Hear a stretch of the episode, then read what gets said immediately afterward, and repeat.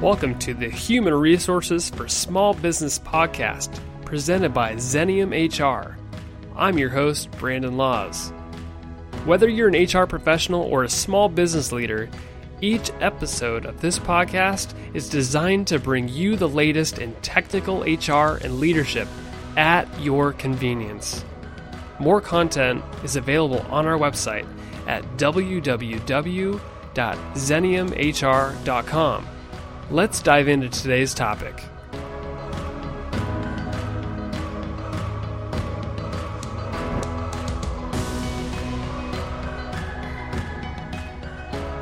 Welcome to the HR for Small Business podcast. This is your host, Brandon Laws.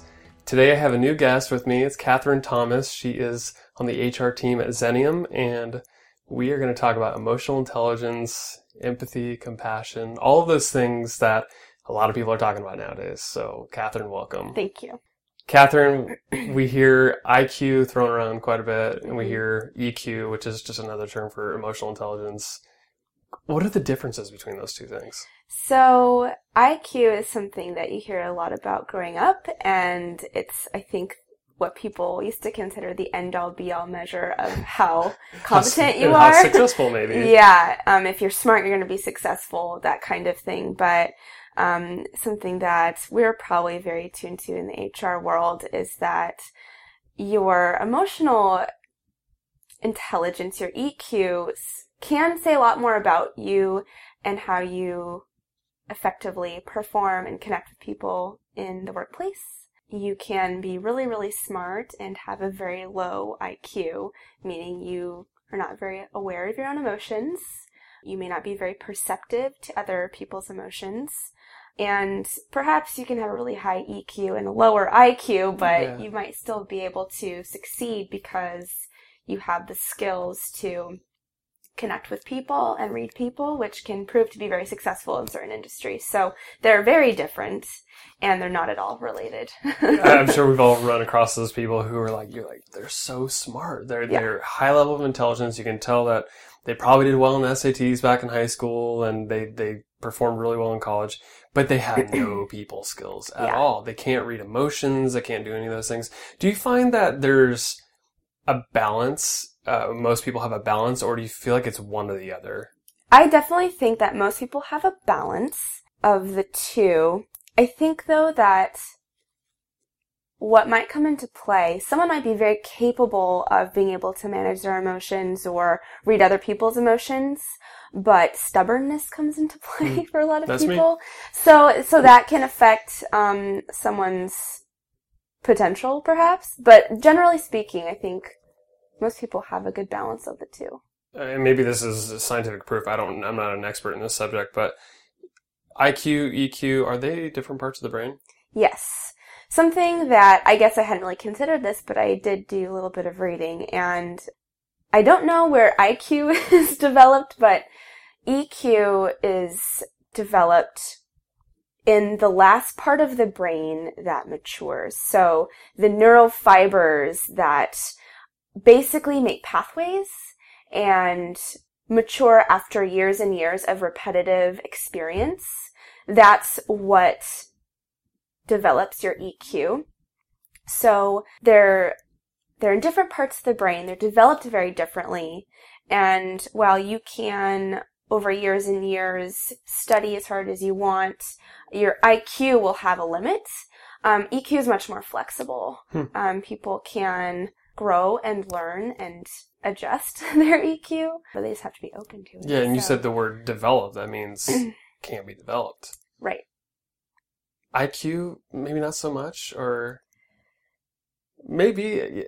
I, mean, I feel like I feel like you can learn and keep growing from an IQ perspective. Right. But EQ, to me, seems like you interact with a lot more people. You get to understand where other people are coming from, their Mhm. background. Then you would sort of have that empathetic view and really Mhm. start understanding emotions a lot more. Yeah. But it's until you start dealing with people that you can develop Right. that.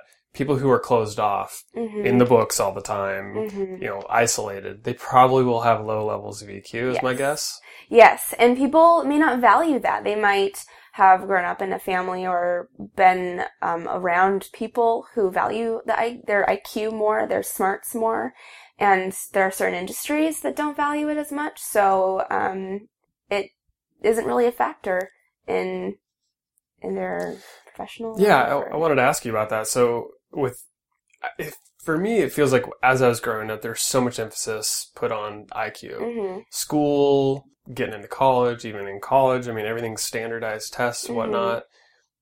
And very rarely did they ever test you on dealing with other people or working in teams Right. and those sort of things. Right. To me, it seems like in the workplace, those things are really important. hmm However, I can think of like, okay, you're you work in a laboratory, you look, you work in certain situations where the IQ is, you Necessary. know, very necessary. You're a rocket scientist, you Yeah. know, those sort of things, where IQ is very important. But you still are probably working in teams in some Mhm. capacity. So, do you think more companies are putting? Know it's a long-winded question, but Mhm. do you think more companies are putting more emphasis on EQ nowadays? Yes, I definitely think so. Your ability to work in a team, whether it's in a lab or out in the field or doing sales, I mean, it doesn't matter what you're doing, EQ still is relevant. Mhm. And people may not realize it, but the, the difference between a team with of people who have no EQ and, and a team of people who have high EQ or are aware of their EQ is just very, there's a huge difference. And actually, I wanted to add, um, I think colleges are becoming more aware of this too, and it's something that they're teaching students to be aware of for when they're in the workplace. Not just, oh, here's what you need to be able to know. It's, here's what you need, need to be able to do and manage and how you're going to do it. Um, I recently had a conversation with one of my colleagues here at Xenium who was talking about um, how her daughter wasn't getting into the school she wanted. And so they had a conversation at home about how do you measure success? Is it your test scores or is it your ability to build relationships and solve problems and bring people together during stress? So things like that, not just organizations, but I think colleges are also becoming very aware of. So it's definitely a topic that is being discussed in society more in general. and I hope that that is the case. What is emotional intelligence made up of? I know there's there's tons of books now Mhm. written on emotional intelligence or EQ. What is really was the foundation for emotional intelligence? What comes to mind for me with emotional intellig- intelligence, it's your self-awareness and your perception of others' emotions and your ability to manage your own emotions Hmm. and manage your relationships. So there's actually um, two main categories, personal competence and social competence. Within personal competence um, includes your self-awareness and your management of your emotions, so Hmm. self-management. Um, and social competence, so your social awareness of your surroundings, of how people are perceiving you, receiving your uh, emotions, um, and their emotions, and then your relationship management skills, so your ability to manage relationships with those people that you work with. It's funny because it seems like all of those things intertwine. I think Yes. of like self awareness, social awareness. Uh, The way you described it almost sounds very similar, but the self awareness seems like an internal, like, how am I feeling right at this moment? Mm-hmm. Yes. And then social awareness is how am I feeling at this moment, and how's everybody else perceiving me at, at this moment, hmm or maybe on an ongoing Right. basis. Right. Or, or what is the mood of this meeting right now? Yeah. How are people stressed? How should I, um, should I bring up this question Yeah. if it's gonna, you know, it's, it's, per, it's reading other people. Yeah. And it's so, so fascinating to me because when you break it down like this, you talk about self awareness, self management, social awareness, relationship management.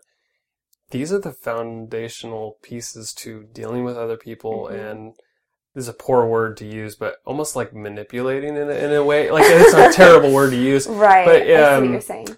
but it's understanding how somebody else is Mhm. going to react to what you're about to Mhm. say or how you're feeling or whatnot, and just Mhm. really getting a sense for the moment. Right. I mean, think about how many situations like sales has to use Yep. that. They have to read the client. How should Mhm. we send this message to the client based on how they're feeling?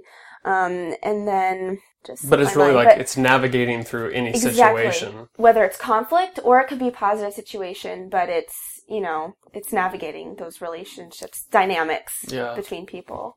And how, I mean, how often I could think of many situations where the other person has probably a low level of emotional intelligence, mm-hmm. but you, if you have a high level of emotion, intel- emotional intelligence, you're able to read the situation and probably get more out of the, the interaction than if mm-hmm.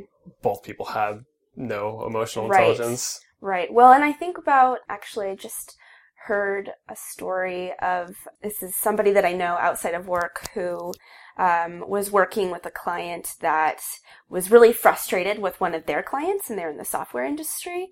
And so one might assume that that industry historically has not valued EQ as much. And so this client of this person I know was writing a, a really nasty email because he was frustrated with this client he had. And this person I know forced them to take a step back think about how this is going to damage this relationship permanently. How can you humble yourself, think about why they might be reacting the way they are, and just come at it with a very open-minded perspective, and that save the client relationship. So in, in conflict resolution, sometimes you have to humble yourself take a step back, not only analyze how you're feeling, but There's self awareness part. Yep, self awareness, and then the per- perception. Why do you, why do I think they are reacting the way they are? What could be influencing them, and how can I make them feel like this is an okay situation to have this conversation? So. The words I use to describe how you just articulated that is somebody who's in a weird, you know, situation where most people get angry, and maybe mm-hmm. you are for a second, but somebody who has a low level of emotional intelligence is probably reacting yep. versus responding. Exactly. Because they're understanding their internal, their body, what they're feeling at the moment. And then, mm-hmm. okay, if I react, how, how's the other party going right. to react? Well, I think the respond is a, probably a better way to articulate it because it's kind of coming full circle. Mm-hmm. It's, you're, you're sort of understanding what it's, what the outcome's likely going to be before right. you even. Right and and and anticipating maybe what that person might come back with or respond with based on what their reasons are for why they're reacting the way they're reacting. So even if, you know, like it's it's easy to jump to conclusions and to if you're really mad at something, just it feels good to kind of be mad before you think about why you're mad.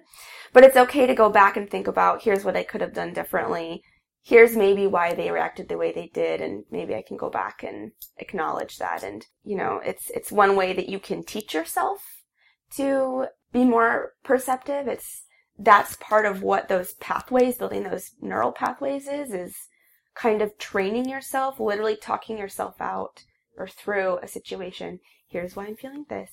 Here's why they felt that. Here's what I'm going to do next time. So it that's really what it is is building those bridges in your brain to do that more naturally. If you're going to describe somebody with high emotional intelligence, what sort of words would you use to describe them, or mm-hmm. or what would they say, or what would their um, attitudes be? I would think open-minded, willing to compromise.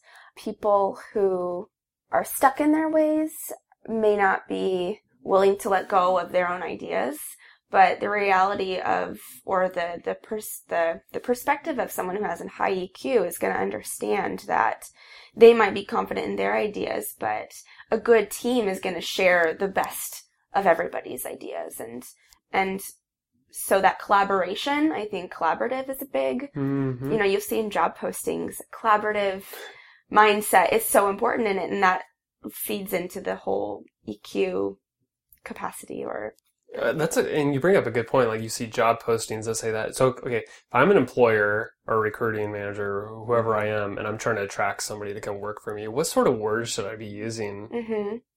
Collaborative, definitely. Collaborative, yeah. Um, team oriented, a problem solver. So willing to work um, in stressful situations, but with the team to create the best solution. So I think I see that a lot, and it's interesting. You know, we were just talking about how in society EQ is being more talked about.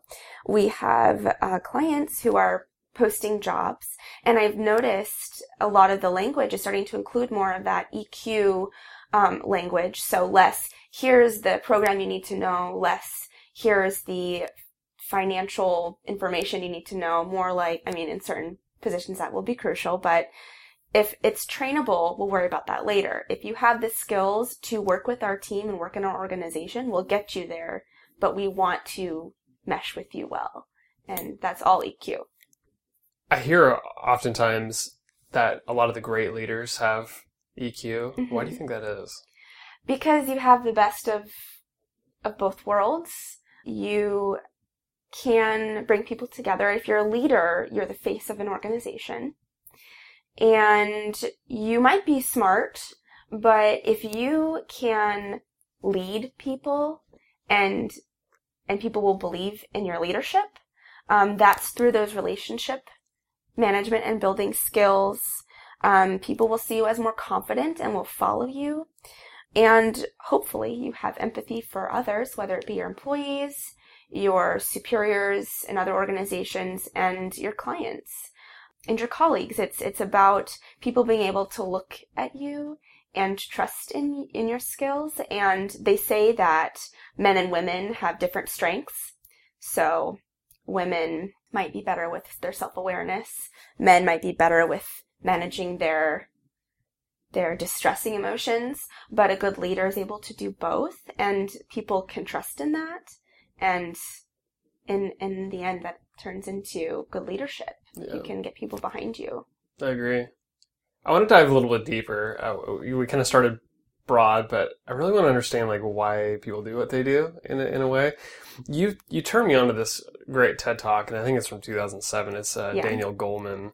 He had a talk on I don't know if he called it emotional intelligence or if he just said empathy and compassion. I think it was Mhm. more compassion based. Yeah. But he gave this example of how I think they did this study where students would be going from one building to the next. They're late or in a hurry, Mhm.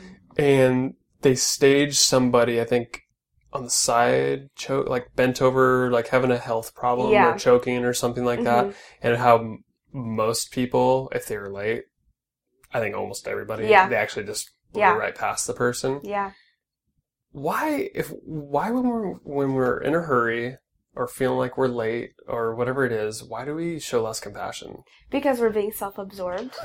we're we're worrying more Great about answer. Great that's answer. true it's Yeah. true we're worrying about what we have to do how it's going to impact us you know if i'm late to class teacher's going to get mad at me i might get a, a poor score that's what we're worried about when in reality if we stop to help the person we'd probably feel a lot better about ourselves that shouldn't be the only motivation but you know we get caught up in the how we might be impacted rather than how someone else is being impacted at the moment or in that same ted talk he talks about a lot of the activities that we do nowadays we're so absorbed in Mhm. that sort of turn off emotional intelligence Mhm. what were some of those things when you're absorbed in your technology, whether that be your computer, your phone, your um, games, your TV, we are no longer connected to the people around us. We are connected to something that is not alive. We are tuned into something that is just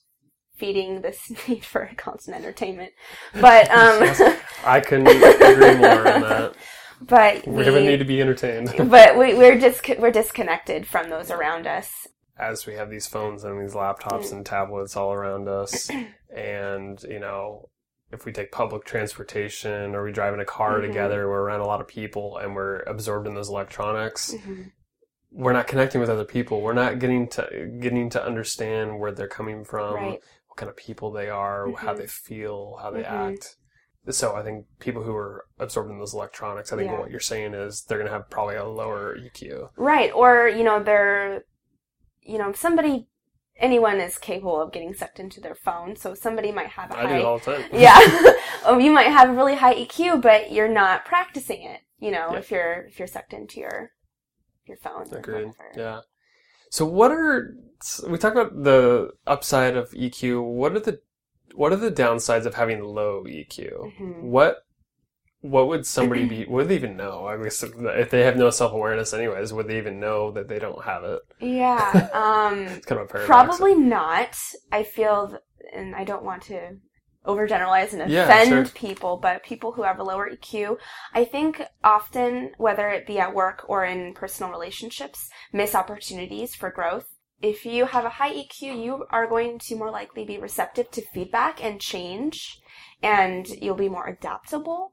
Um, but if you have a lower EQ and something isn't going your way, and problem solving skills aren't necessarily your strong suit, you might miss an opportunity to grow or gain a new skill or relationship, maybe mend a relationship. If you have a low EQ, you might put blame, perhaps, um, not accept responsibility. You might look internally and think about, oh, I well, I feel this way, and this person did this to me, kind of the victim, the victim mentality, as opposed to thinking about the other person and how they might be impacted in the same situation. So I think there's missed opportunities when you're at least not aware of your EQ. If you have a bad EQ and you know it, that's progress. but if you don't know it and you know you don't think you have work to do, then you're going to be stuck. You're just stuck. Yeah, that, that makes sense. So, what are some ways that okay, if somebody with low EQ recognizes they have low EQ, mm-hmm. what are ways they can develop it? It's funny because I even tried to look this up, just how do you improve your EQ? and it's one of those things where you really have to train yourself. Sure. You can go to classes, you can get a life coach, you, you can a ton of books. You, yeah, you can make all those steps, but ultimately it falls on your lap. And if you're not the one holding yourself accountable when it comes to checking your emotions, am I responding appropriately? What can I do to make this situation, let's say it's with a friend, one other person, or maybe a client relationship. What can I do to make this easier for the both of us? Mm. Am I reacting appropriately? Why, what might their insecurities be in this situation? How can I make them feel more comfortable? Why might they feel the way they feel? And it's just asking those open-ended questions, whether it's consciously or subconsciously. Mm-hmm the more you do that, the more habit it feels. Yeah. And it's going to you will see progress. You yeah. will see improvement. And even people with very high EQ, that can be challenging at times. So anyone and everyone can practice that in any given situation where you're working with people. This is before your time here at Xenium, but a while back, maybe three years ago, we read a book called The Artist's Way at Work. And I think there was a book originally called The Artist's Way. At work was more about just really understanding you, mm-hmm. you know, uh, bringing out the creativeness in you. One of the things that you had to do, it was a, almost like a course. You read this book and it was like weekly activities. But one thing stayed true throughout the whole book, and we did it as a group here, so mm-hmm. we really got to understand like how we all felt about it. But one of the things was it's called morning pages. You would journal like your emotions. You just mm-hmm. write for like five minutes straight, let's say, uh-huh. and you would you write down your emotions, how you're feeling. You can write down whatever you want. But to me, like going through that exercise, when you have ups and downs of your emotions throughout the day, throughout mm-hmm. the week, you know, throughout the month, and mm-hmm. it changes so drastically and, and how you're perceived by other people. It seems like journaling could be a really good way to sort of understand like how you're feeling. Yes. And then also take a step back and then see how maybe how you're feeling would impact other people in a yes, way. So it I, seems like journaling would be a good way to, end a long, again, long-winded answer. Yeah.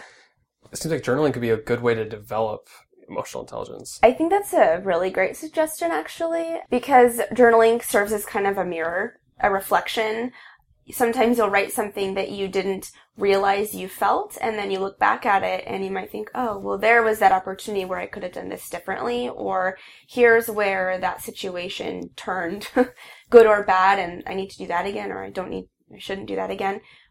Writing is like a, a mirror, so I think that's a great suggestion. therapeutic.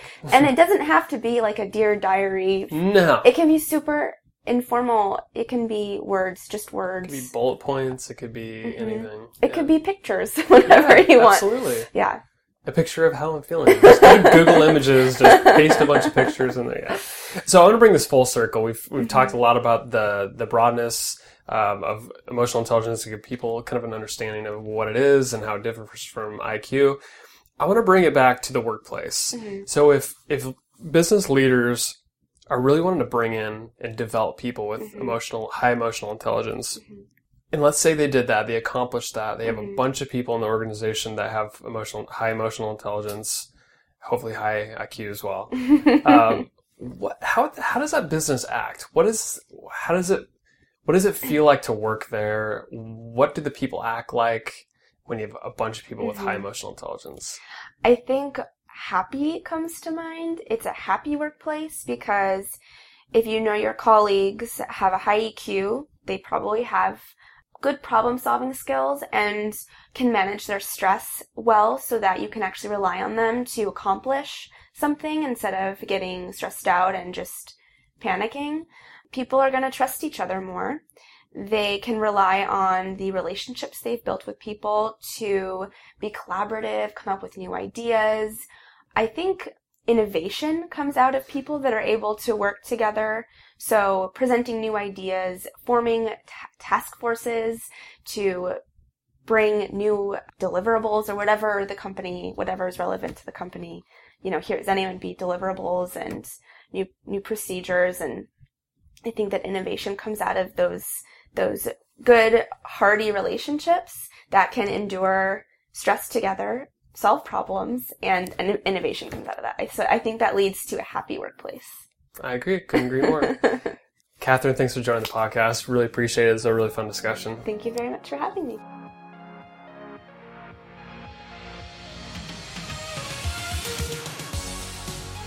Thanks for listening to the Human Resources for Small Business podcast. Subscribe to this podcast and leave us a review on iTunes, Stitcher, or wherever you listen to podcasts. Also, be sure to check out our blog at www.xeniumhr.com forward slash blog and follow us on Facebook, Twitter, and LinkedIn to hear about the latest in HR and leadership. The information on today's episode is for educational purposes only and should not be taken as legal or customized advice for you or your organization. This podcast is hosted and fully produced by Brandon Laws, that's me, and created and owned by Xenium Resources Inc. For more information or to contact us, visit www.xeniumhr.com